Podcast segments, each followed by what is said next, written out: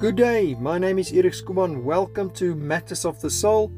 We are busy with a series on conflict management for couples, but it's applicable to business and to your family relationships everywhere.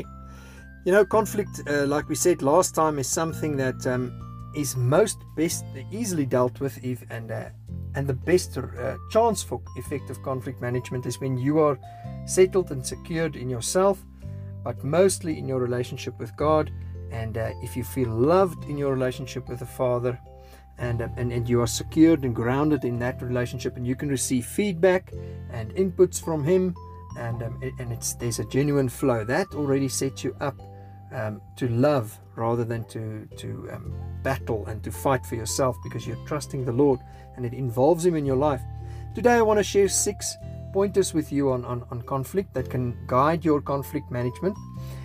Generally, you know, when we are in conflict, we feel upset and we, we're in this mode of in a washing machine where we're just tumbling and, and, and, and being thrown to and fro because we're sitting with so much um, intense emotion and we feel stuff and all the issues seem to just mingle together and, and, and we're just so upset and we sit with uh, a lot of reasons why we're angry and upset with our um, our husband or wife and and we we just want to fight for our rights what i want to uh, uh, start with here is usually when we when we're in that place we we want to speak up and sort this out and, and describe you know fight for it. But that's not the best timing to do it. So you want to start off softly and gently and how you approach your partner is is how generally how the conflict will end up.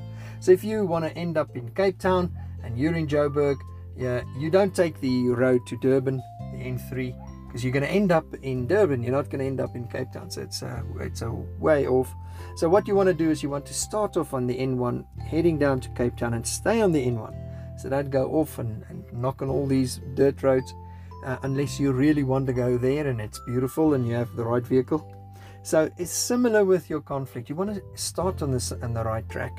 Otherwise, you you've got to uh, just fix it throughout, and that just takes up extra time and effort, and it delays the conflict process.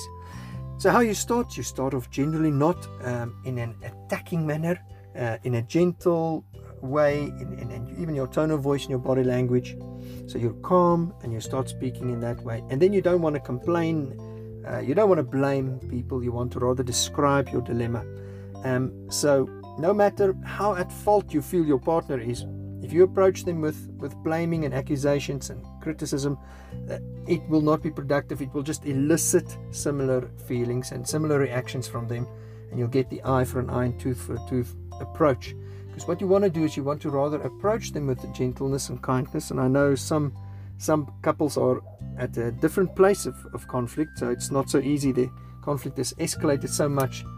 But if you can approach them in a, in a, in a civilized manner where it is calm, the chance of them in general responding in a similar way is less.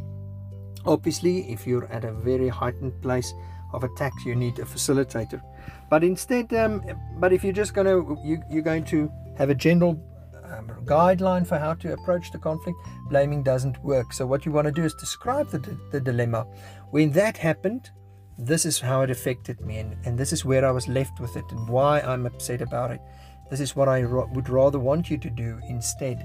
And so you're describing the situation, describing how it, their behavior affected you, how it made you feel, where it left you, or what they did not do, how that affected you, and why it's important for you, and how it would actually make you feel, and what difference it would make for you if they can change that, because that it'll make a huge difference for you if they can do that.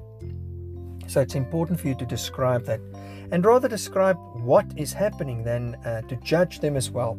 So instead of just accusing and focusing on your on your partner, just describe what you see in that situation, and um, and it it'll be worth it if you can keep yourself in check and keep yourself calm throughout, um, because you know that's that's the that's the critical part. It's like driving over a very narrow bridge with your car.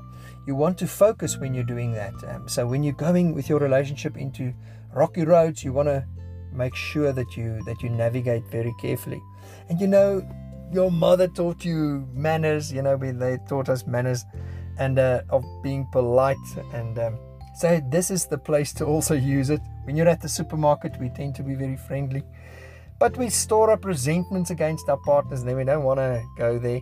But it's best to still remain as polite as possible and use those thank yous and please. And I'll appreciate it if and, and this helped me a lot. Thank you for that. Point out some areas where you've where you've really seen uh, them change or whatever they've done that, that has blessed you. You you want to point out that and that will maintain and create that warmth and that emotional connection, even though it is a difficult conversation. So and that is exactly when you need that. You know, you need that warmth and that trust during a conflict time. You don't want to go bashing the trust during that conflict. And then another important is try to stick to one conversation or one point at a time. Because what we tend to do is we store things up and then suddenly kaboom, we explode and we're so hurt and upset. But we should have actually discussed it more regularly. I know some couples, you know, when they say, but I can't discuss it because my partner's not open to it or they defend and fight me so vehemently. I can't discuss it. So that's where help is needed. But in general, the principle is to rather discuss things sooner than later because then it's less to also talk through and it's not that intense and it's not built up. So, just to recap, uh, start softly, start gently the way you approach your partner and remain that way. Rather describe than to blame them. Try to talk from your own perspective, the I statements and rather describe the situation and exactly what you've what has bothered you and what you would like to do them for them to do differently and try to um, stay away from blaming shaming and naming.